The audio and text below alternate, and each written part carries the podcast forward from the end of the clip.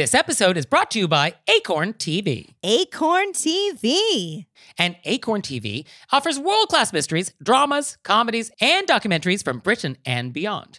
So I'm just starting this week a show with Jane Seymour called Harry Wild. Yeah, it's so fun because it falls under the uh, person who is not an official police person or Right. or like in in the judicial department or anything like that is like I'm going to get involved and I'm going to help you solve this crime, which is one of my favorite types of ladies. And yeah, so Jane Seymour, I guess, is a retired English professor, and her son is a police detective, and she just can't help but get involved in the cases he's working on. Yes, and they have a new season coming out this month, so it's the perfect time for you to jump in, Nick. And Jane Seymour is wonderful. Wonderful. So you out there, check that out and check out all the great stuff that Acorn TV has. Sign up for a 30-day free trial with promo code ACORN30 at acorn.tv. Hey there, it's Nick. And it's Leah. So we're doing another live show. Were you raised by wolves live? And this time we're going to be on the West Coast. Portland, Oregon, babies. So come see us on June 15th. And we're going to be at the Siren Theater, and the show starts at 7:30. So go to our website, wereraisedbywolves.com slash live and get some tickets. Join us.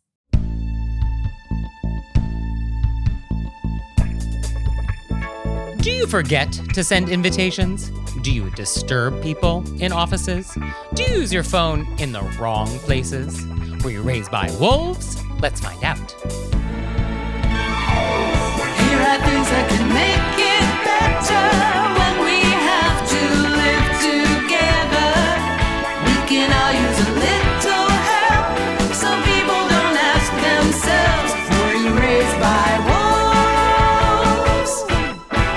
It's Nick Leighton. And I'm Leah Bonnema. And let's just get right down to it with our Amuse Bouche. Delighted. So for today's Amuse Bouche, I want to talk about the most devastating thing you could do to someone socially when somebody does something rude to you. Or at least what you could do 200 years ago. So it's called the cut. C-U-T. The cut. And this term probably originated in England in the late 1700s, and it was widely used in the Regency period. So think Jane Austen novels. And it basically means to snub somebody, but somebody who totally deserves it. So you like a good Regency era bodice ripper? Have you come across this sort of situation in one of these novels? I have not, and now that I know it exists, I feel like it's desperately lacking in the novels that I've been reading.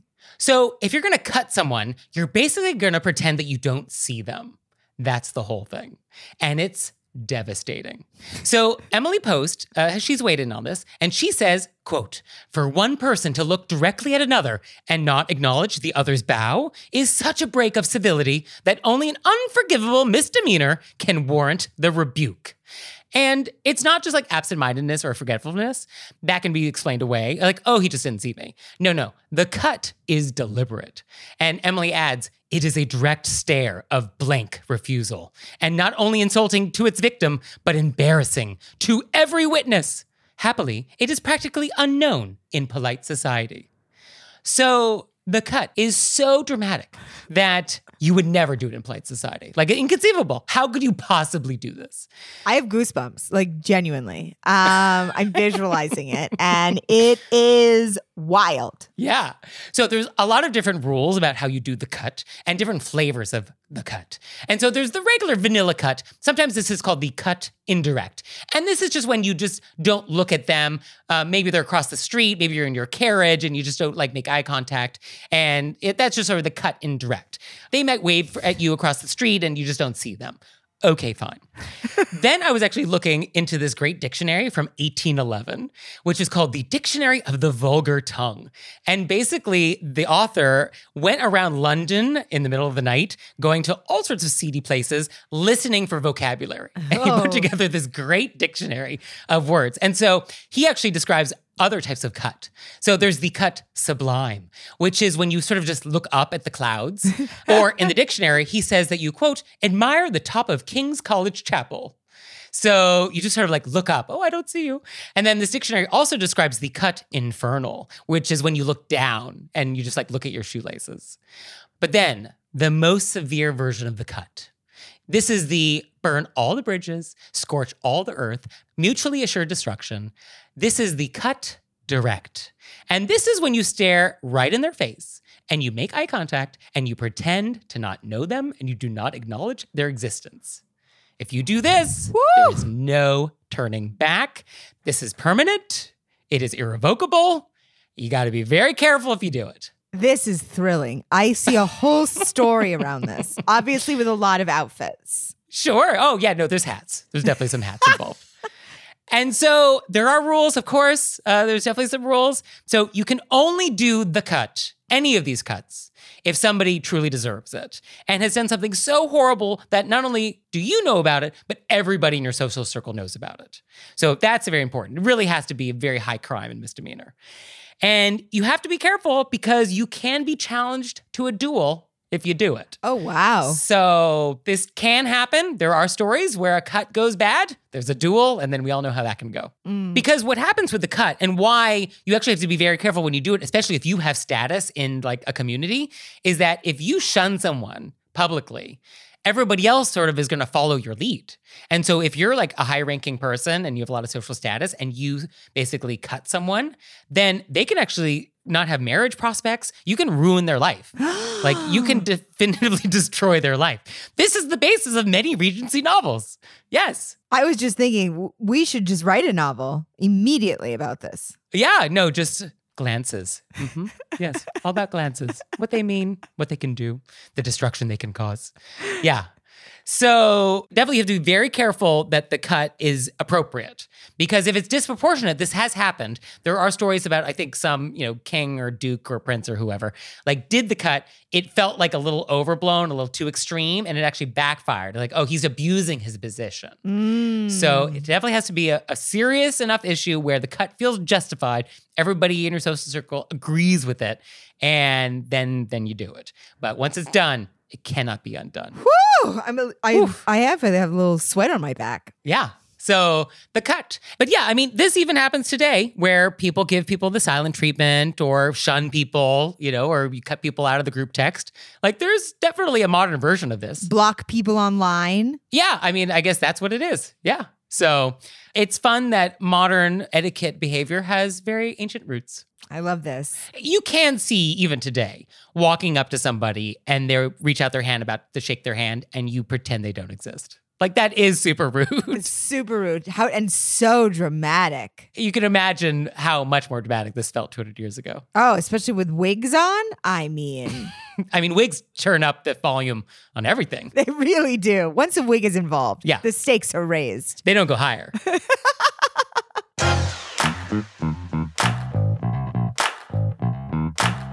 and we're back, and now it's time to go deep. Mm, deep and away for four years. so, for today's question of etiquette, I want to talk about the college interview. which is, I think, terrific. Yeah, I mean, I think it's important because it's a type of interview. So, all the standard interviewee things happen, but it's a different flavor. It's a slightly different flavor. Different flavor. And I think it's always, you know, when you come up with back pocket expressions, I feel like this is such a good thing to just throw some helpful hints out there. So, do you remember your interview? Did you have one? I do remember college interviews, yes. Okay. And so, how'd those go for you? You know, I mean, I got into the college I wanted to. So I guess it was fine. it was fine. You know, now as an adult, I think I'd be much more, I think I'd be a lot more organized. okay. yeah, I can imagine rewinding and uh, a younger version of you, what that looks like. yeah, just, Sure. just gets bigger and more chaotic. You know what I mean? Like, Yeah, I get you. I remember mine. I think it was in a Starbucks, I recall, and it was pretty casual because mine was with an alumni interview.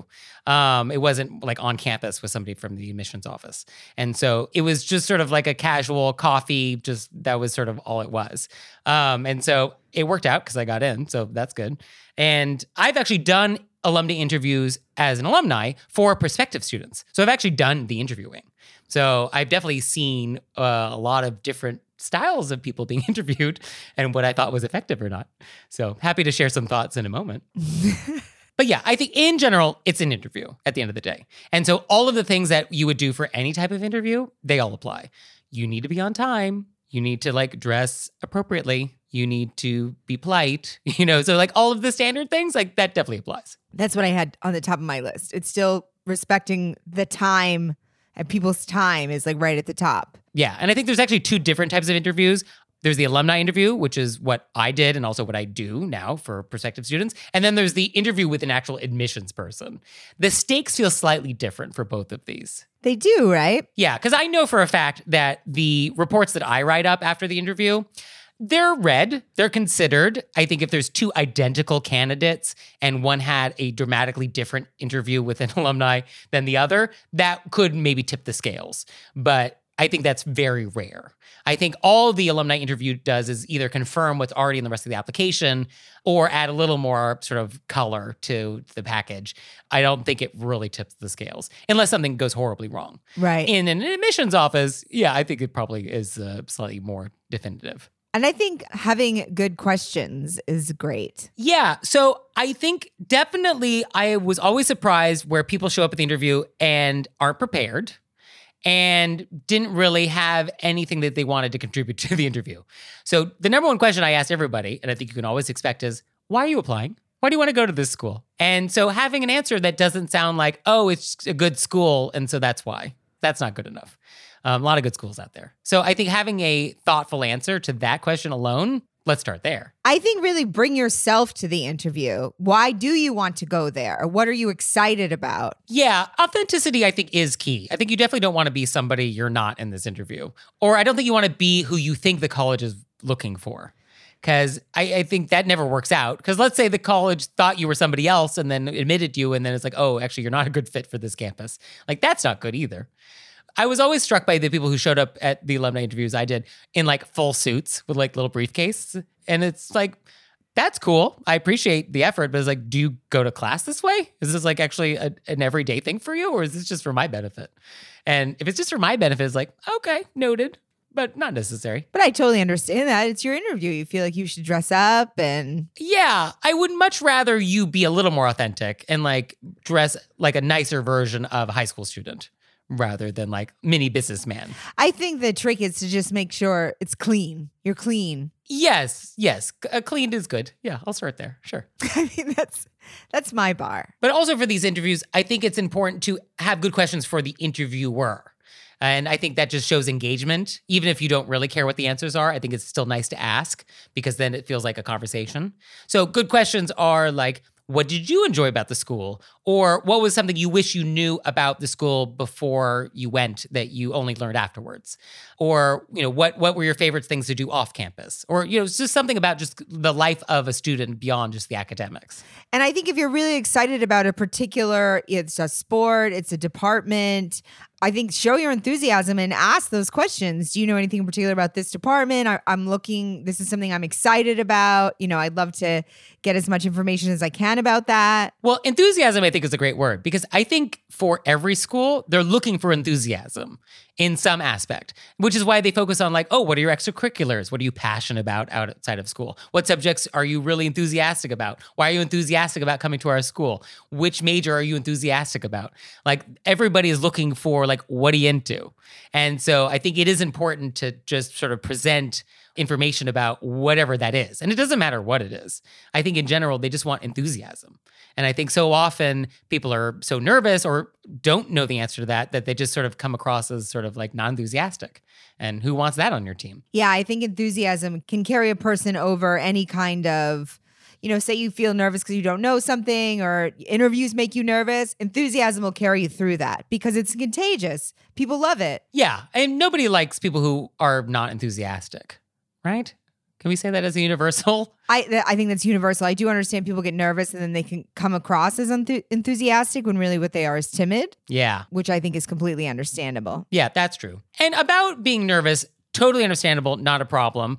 Know that your interviewer is also probably nervous and may actually not be very good at it. You know, you don't always get a two-time Emmy Award-winning, you know, interviewer to chat with. Nicholas you know, I, I can make that 30 minutes so delightful. On my end, it's like the world's most boring talk show with no commercial breaks. On your end, you're like, this is great. So you don't always get that. Yeah, and also I think in that way it's helpful to remember that everybody who's interviewing you has also been a college kid doing an interview. And then one thing that I had experienced when I was doing interviews is people speaking poorly of other schools. And don't do that because it's not like a competition Like, I don't care what you think about other schools, and I'm not threatened by other schools. Like, I'm also postgraduate many years, so like, definitely don't care. But it just looks bad because it's sort of like if you're speaking ill of this other school, then are you going to speak ill of like me and the interview we had to somebody else? And like, I don't want to go down that path. So never speak ill of any schools or other interviews you may have had. I think that's a good tip across the board for any kind of situation. It's always going to look bad. Yes, no, all these tips are good for every situation, I think. Yeah, my next on the list don't chew gum, turn off your phone. But like, do we have to mention it? I guess we do. We do. Yeah, we do.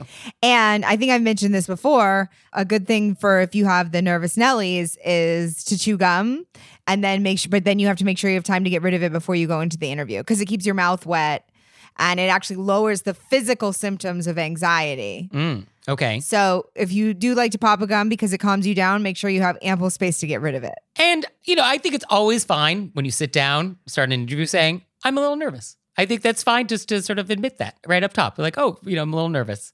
And, and I think that's always fine. I'm never bothered by that. I absolutely agree. Yeah, just call it out. And ideally, that person will be like, no need to be nervous. We're cool here. I think the goal is to be your your most you, unless you're a late person who wears wrinkly clothes, then be your most you on time with a steamer. Yeah. No, you want to be authentically you unless you is actually not good. In which case, you should be somebody else. Right. Okay. That's great advice, Leah. Thank you so much. no, but you know what I mean. like sometimes people think things of them about themselves are like weird or whatever, but honestly, that's always in interviews. I think what's interesting. Yes. No, definitely. I want to get a sense of who you are and what makes you different from everybody else I'm chatting with. Absolutely. So if you can give me those things, uh, if you can highlight those things for me, then that definitely makes my write up easier or my impression of you easier to sort of encapsulate, like, oh, this is what this person was all about. Yeah, just do those things on time and with a lint roller. Because why that's important, just to, like why it's important, is that as the interviewer, we are looking for somebody who is like professional and organized and competent. And that goes for college interview, that goes for job interview, that probably goes for internet dating. You know, that kind of goes for everything. You're looking for somebody who sort of is enough of an adult in enough categories. And so you just want to be as much of that as possible because the flip side is nobody is interested in hiring or dating or enrolling somebody who is late, disorganized, Eating wings. incompetent, rude. Uh, like nobody wants to be around that. And so that's the point. That's why you bother. And I think in that vein, because, you know, I always like to, when I have an interview, go through all the things that could go wrong in advance. Uh, like what? so I will always physically go to the location if I'm unfamiliar in advance. Okay. I did that with my first job in New York. That's commitment. That's serious. well, because I find college campuses very confusing unless they're small. Oh, that's true. Yeah. Know your way to where you're going. Sure. Maybe you don't have to physically go there and I, there's GPSs, but time it out. That's true. Yeah. Just because you arrived at the parking lot on time doesn't mean you're actually on time 20 minutes into campus. Yeah, you're gonna have to show an ID somewhere. Just add in that extra Mm. time because it's That's always because I feel like what you don't want to do is get nervous about things that are not important to the interview. I mean, that aren't about the interview. Like you spend so much Right. time being anxious about, oh, I'm late, oh, I can't find that door, that then you show up and you don't get to be your best self. Have everything organized in advance so you can be your best self. So put that on your side. So you can just focus your anxiety on the interview part. Yes. Well, if I'm not anxious, I get anxious about all those other things. And then the interview itself isn't the part for me personally that makes me nervous. It's the where am I going? Who did I have to talk to? What what documents do I have to have? So if you knock all that out in the beginning, then you could just show up. Right. And then the most important thing, do you know what we're going to say, Leah? You're gonna say write a thank you note. and I had it. I don't had mind being predictable. Yeah, no, you you really should. And you should send it quickly, at least for an alumni interview, because as I'm sitting in that Starbucks with my laptop after you leave, I'm writing up all the notes that are fresh in my mind and I'm about to hit send. And so if you can send that quick email out the door a couple of minutes later, so great meeting you, really appreciate you taking the time. I'm very excited about attending XYZ school. If I get that email before I've hit send, I'm going to definitely incorporate that into my thoughts and my notes about you. So definitely send the thank you note. Definitely send it if it's at admissions office too. Absolutely. Like that's also very important. But uh, thank you notes, yeah, they they really make a difference. And I mean, that's carried all through. Anytime I still have a meeting, as I leave, I send a thank you through an email. Right. And if you do do that, the number of high school applicants that actually send a thank you note after these interviews 0.00001%. So if you do it, you will stand out so much in such a good way. And it doesn't have to be complicated. Thank you so much for your time. It was wonderful meeting you. Boom. Boom. Send. That's that it can be that short and the impact that that will have will be actually very measurable. So, thank you notes. They can be totally a selfish act and that's fine.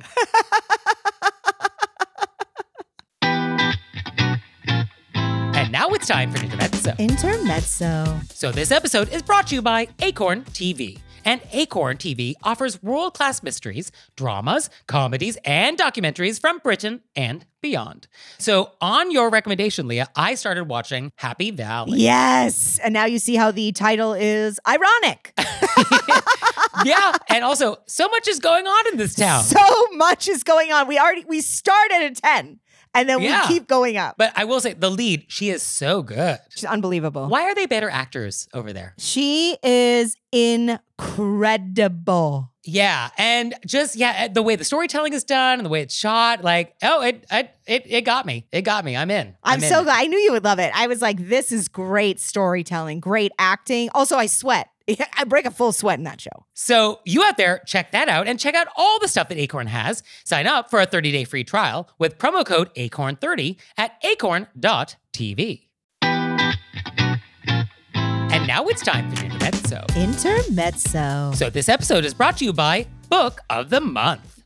I am loving getting to pick my books of the months. Is that the appropriate way to pluralize it? I'm loving getting my books of the month, but for multiple months now. So, books of the months. Yeah. Oh, it's so easy to order. It's super convenient. Their selection is wonderful. And this month, I picked The Ministry of Time, which sounds wild.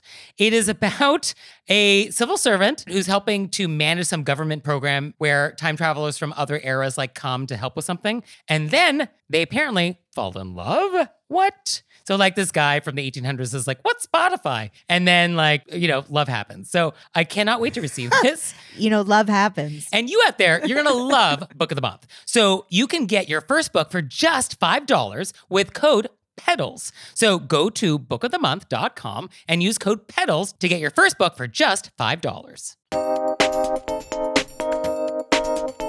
And we're back, and now it's time to take some questions from you all in the wilderness.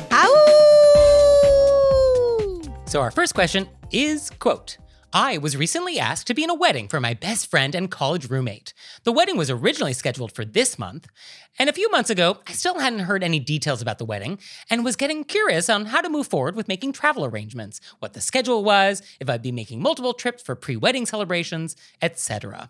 Not wanting to bug the couple, I reached out to my other best friend, who was also in the wedding, to see if he knew anything I didn't. He was told by the groom that the wedding was postponed until next spring. The date TBD.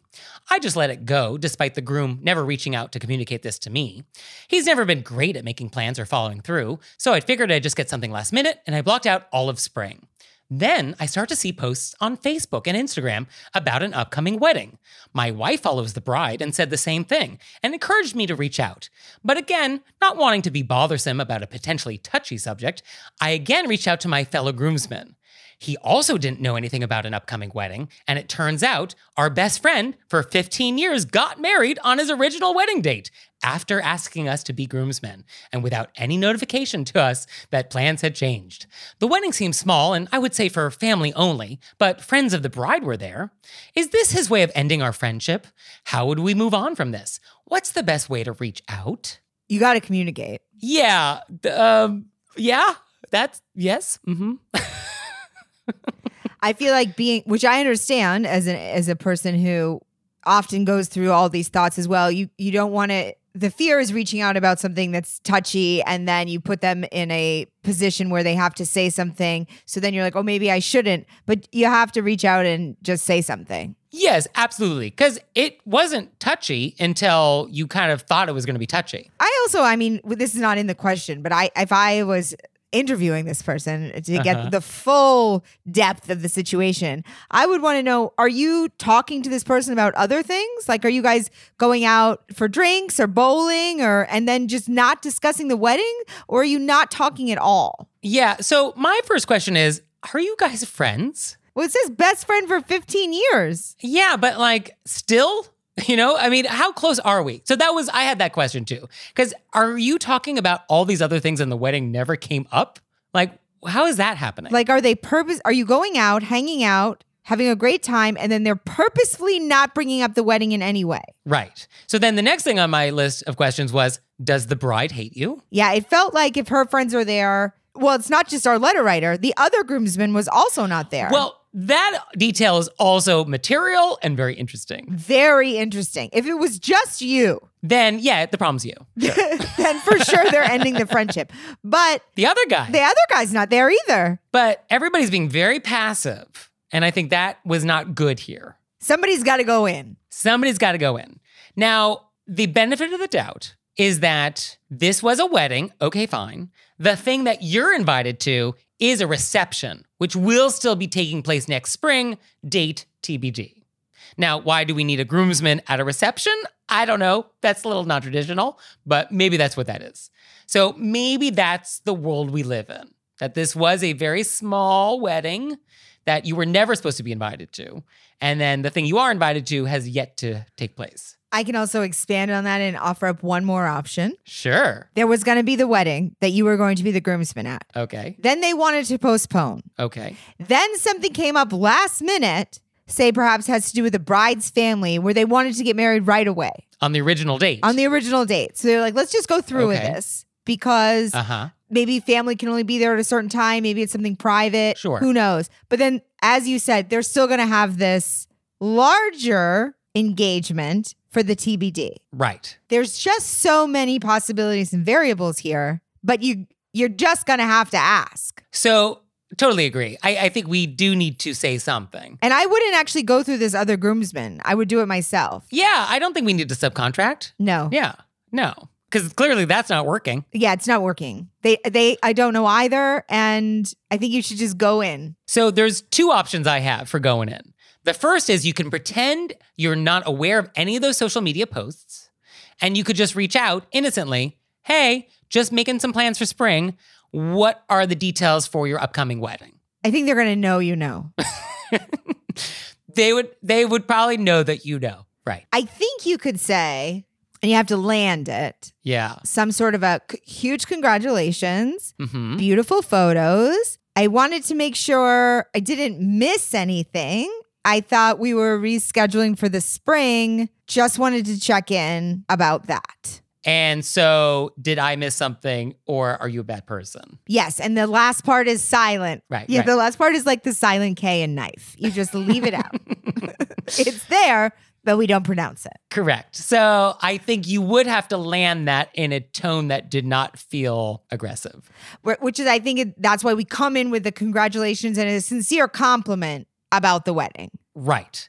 So, I think we would want to do that because if this is friendship ending, well, it's going to be friendship ending no matter what you do, if you have the conversation or not. At least know if there was some horrible mistake or that there is actually some reception in the spring. Well, then great. Then no actual problem has happened here. And I think also you don't want it like riding in your mind. Like it's better to just, and I also think sometimes these things, texting feels so much easier, but we lose so much. This is a phone call. This is a phone call or a face to face? yeah. Yeah, I would really want to do this face to face because so much is lost. And when it's delicate like this, Mm.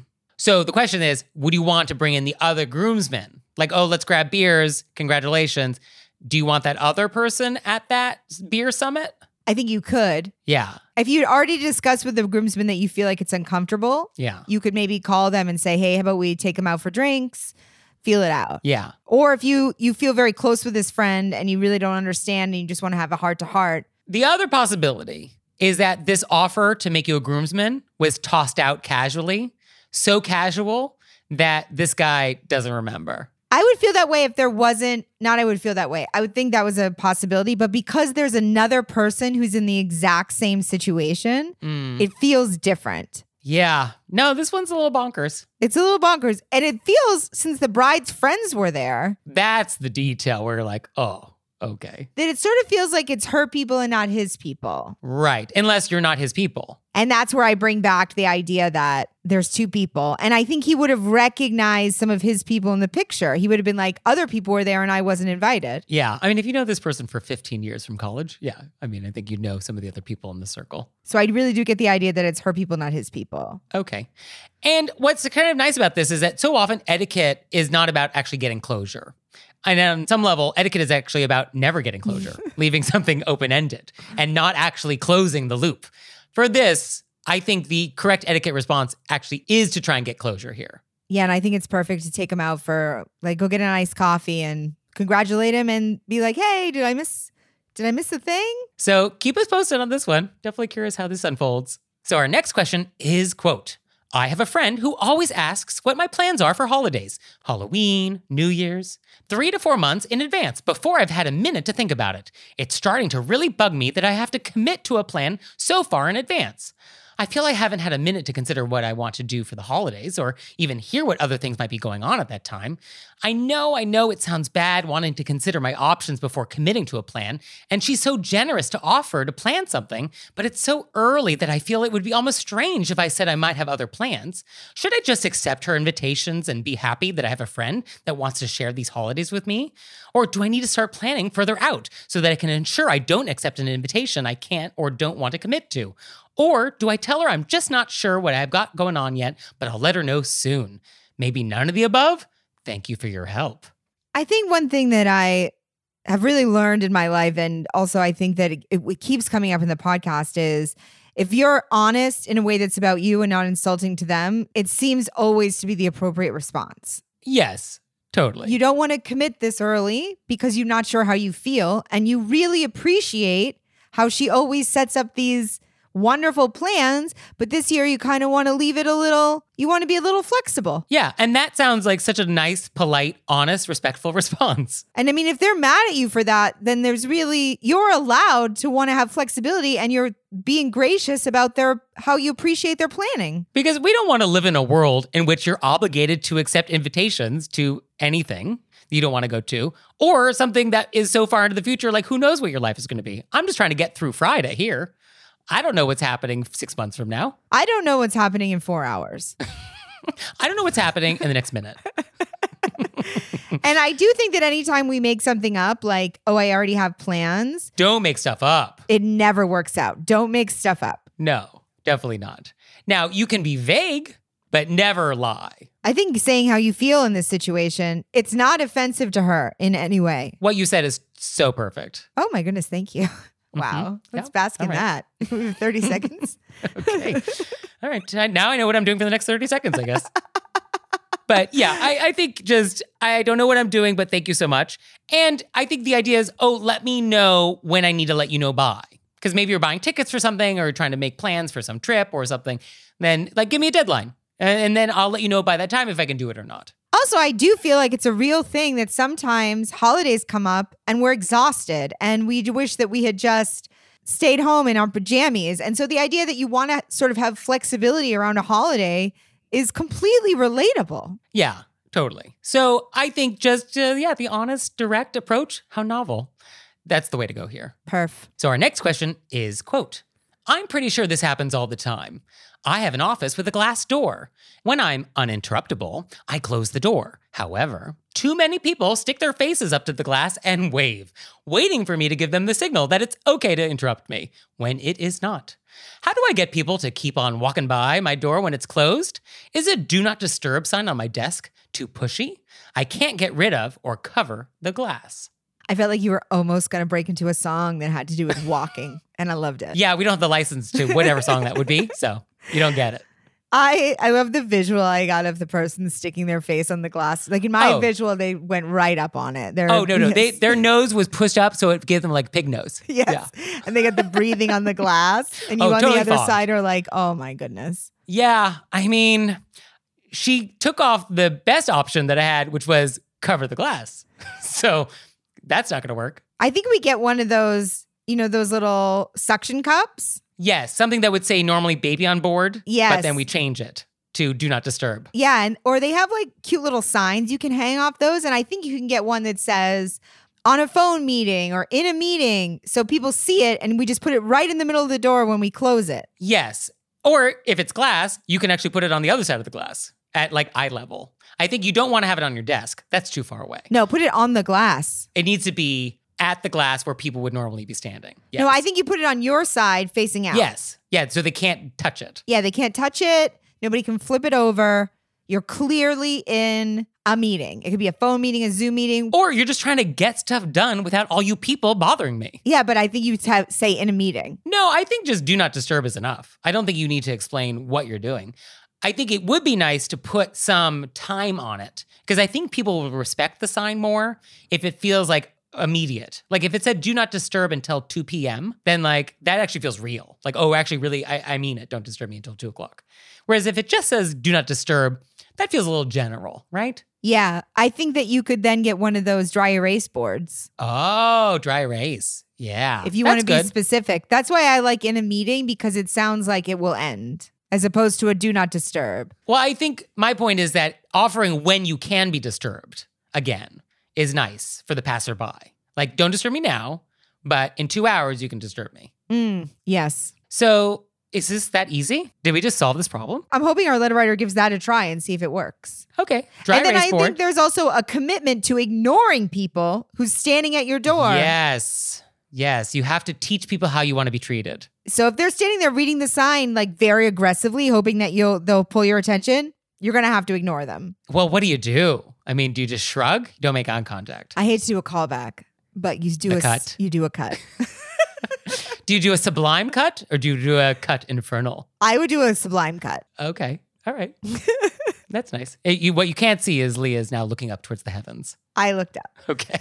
I we would have to add a new cut in these modern days, which is a look directly into your device cut. a tech cut. we'll call it a tech Oh, yes, cut. A, a cut technologique.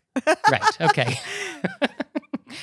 Yeah. Now, one idea I did have, I don't know how practical this is. Can we rotate the desk so your back is to the door? I could never have my back to the door. It's not great feng shui. Well, it also feels vulnerable. You know, and what if a bear comes in the office? You have no idea. Yeah, I mean, if you were working in Maine, that is a possibility. Just seems like some sort of a fire hazard. You know what I mean? Fire hazard. I don't know. I- it seems dangerous. It seems dangerous to have your back to the door. Okay. All right. We'll take that off the table. All right. We're back to dry erase board. so, do you have questions for us? Let us know. You can let us know through our website, wereraisedbywolves.com, or you can leave us a voicemail or send us a text message 267 call RBW. And now it's time for Intermezzo. Intermezzo. So, this episode is brought to you by Brooklinen. Brooklinen is the internet's favorite sheets. That's right. And they're great. They sent us some sheets, and I'm sleeping on their percale, white, of course. And they're crisp, they're cool. They don't sleep too hot, which is definitely the thing I do not want in sheets.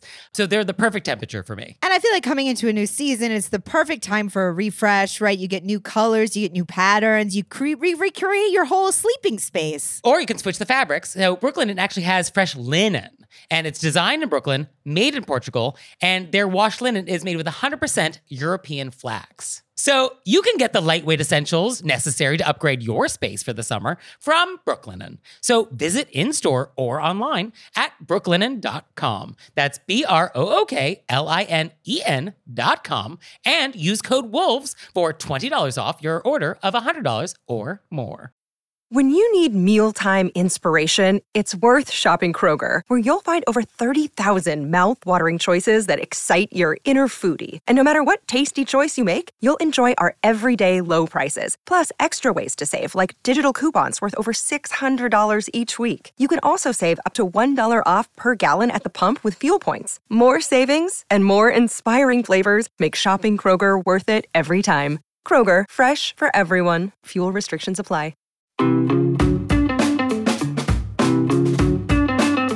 we're back, and now it's time to play a game we like to call Vent or Repent, Vent to repent. which is our opportunity to vent about some bad etiquette experience we've had recently, or we can repent for some etiquette faux pas we've committed. So, Leah, would you like to vent or repent? You know, it's always such a toss up. Is it though? No, but I want to pretend. Okay. I'm going to vent, Nick. Okay.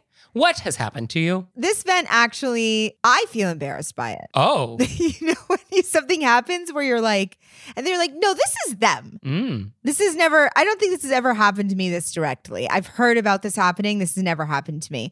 I was at an event, a comedy event, and I'm talking to a gentleman who's another comic. We're not close friends, but we have worked together. hmm We are mid conversation, like not even a breathing point in a sentence. Okay. And he, a person who books a show, walked by us. He turned his back to me mid sentence Mm. and walked off. Walked off. Walked off. Not just like a, hey, Chad. No, left me standing there alone. I was standing there alone.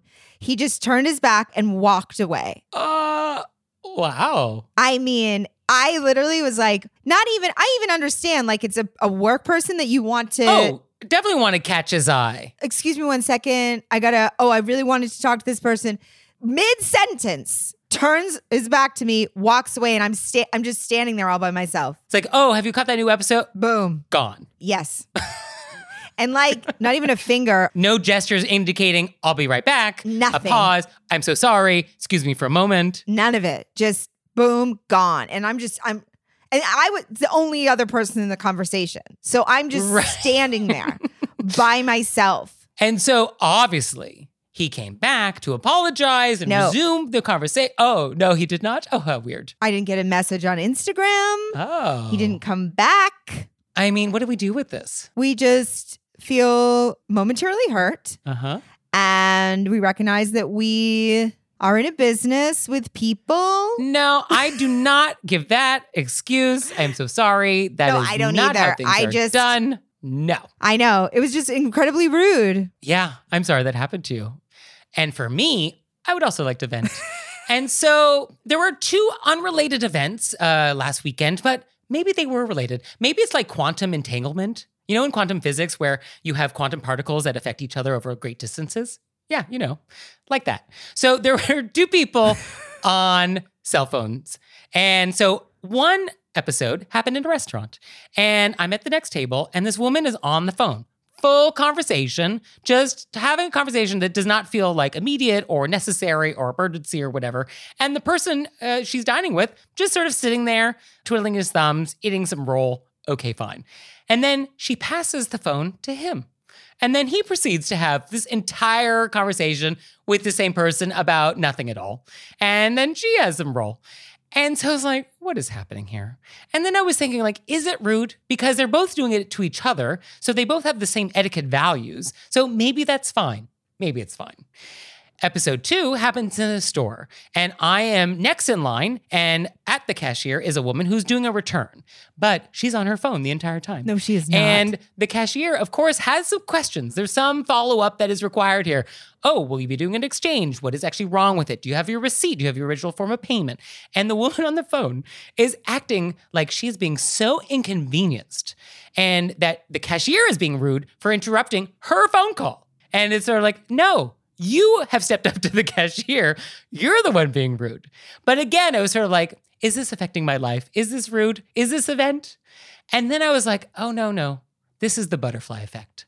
You know, there's that scene in Jurassic Park where Jeff Goldblum is trying to explain what chaos theory is. And he's like, if a butterfly flaps its wings in the Amazonian jungle, then there'll be a storm in Europe and how everything is connected. And so, yeah, these people, they're flapping their little phone wings and they are causing etiquette storms all around the world. And that affects everybody. And so, yes, I was not directly affected by these people in the restaurant. I was not directly affected by this person at the cashier. But as a society, we are all affected. And so I was like, yeah, no, that's a good vent. Absolutely. And it's like, it, it affects your fellow humans. Like that poor woman who's just trying to do her job, getting a return. She's like, ma'am, um, is this a return? Is there something wrong? Um, one minute. oh, I think she may have even said, I'm on the phone. oh, It's like, yeah, well, maybe finish your phone call and then come back. oh my goodness. So, ah, oh, we have our work cut out for us, Leah. we really do. We really, do. All right, well, another couple thousand episodes. Maybe we'll solve all the world's problems. We'll achieve world peace, and then we can retire. Oh.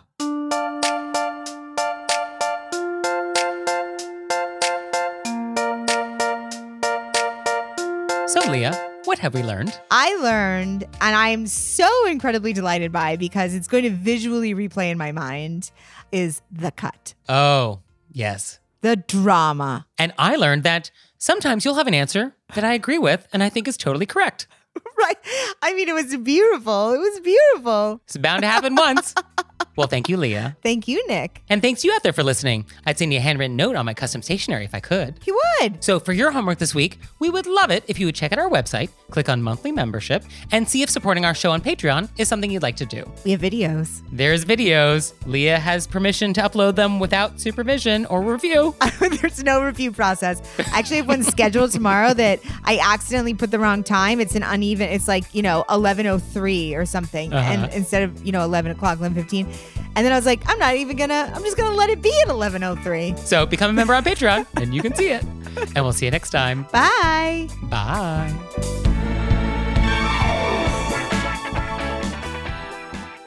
All right, Leah, it's time for Cordials of Kindness, the part of the show that you make us do, but I only give you 30 seconds to do it. Ready, set, go. I'd like to do a shout out to Bill. Okay, who's Bill? Bill is one of our listeners who sent us an email saying inviting me to Arizona Oh, yes, yes. I noted he didn't invite me to Arizona. because he knows that you are don't struggle with daylight savings and it was because I appreciate that Bill recognized that I've discussed my hatred for daylight savings because it always throws me into an emotional turmoil.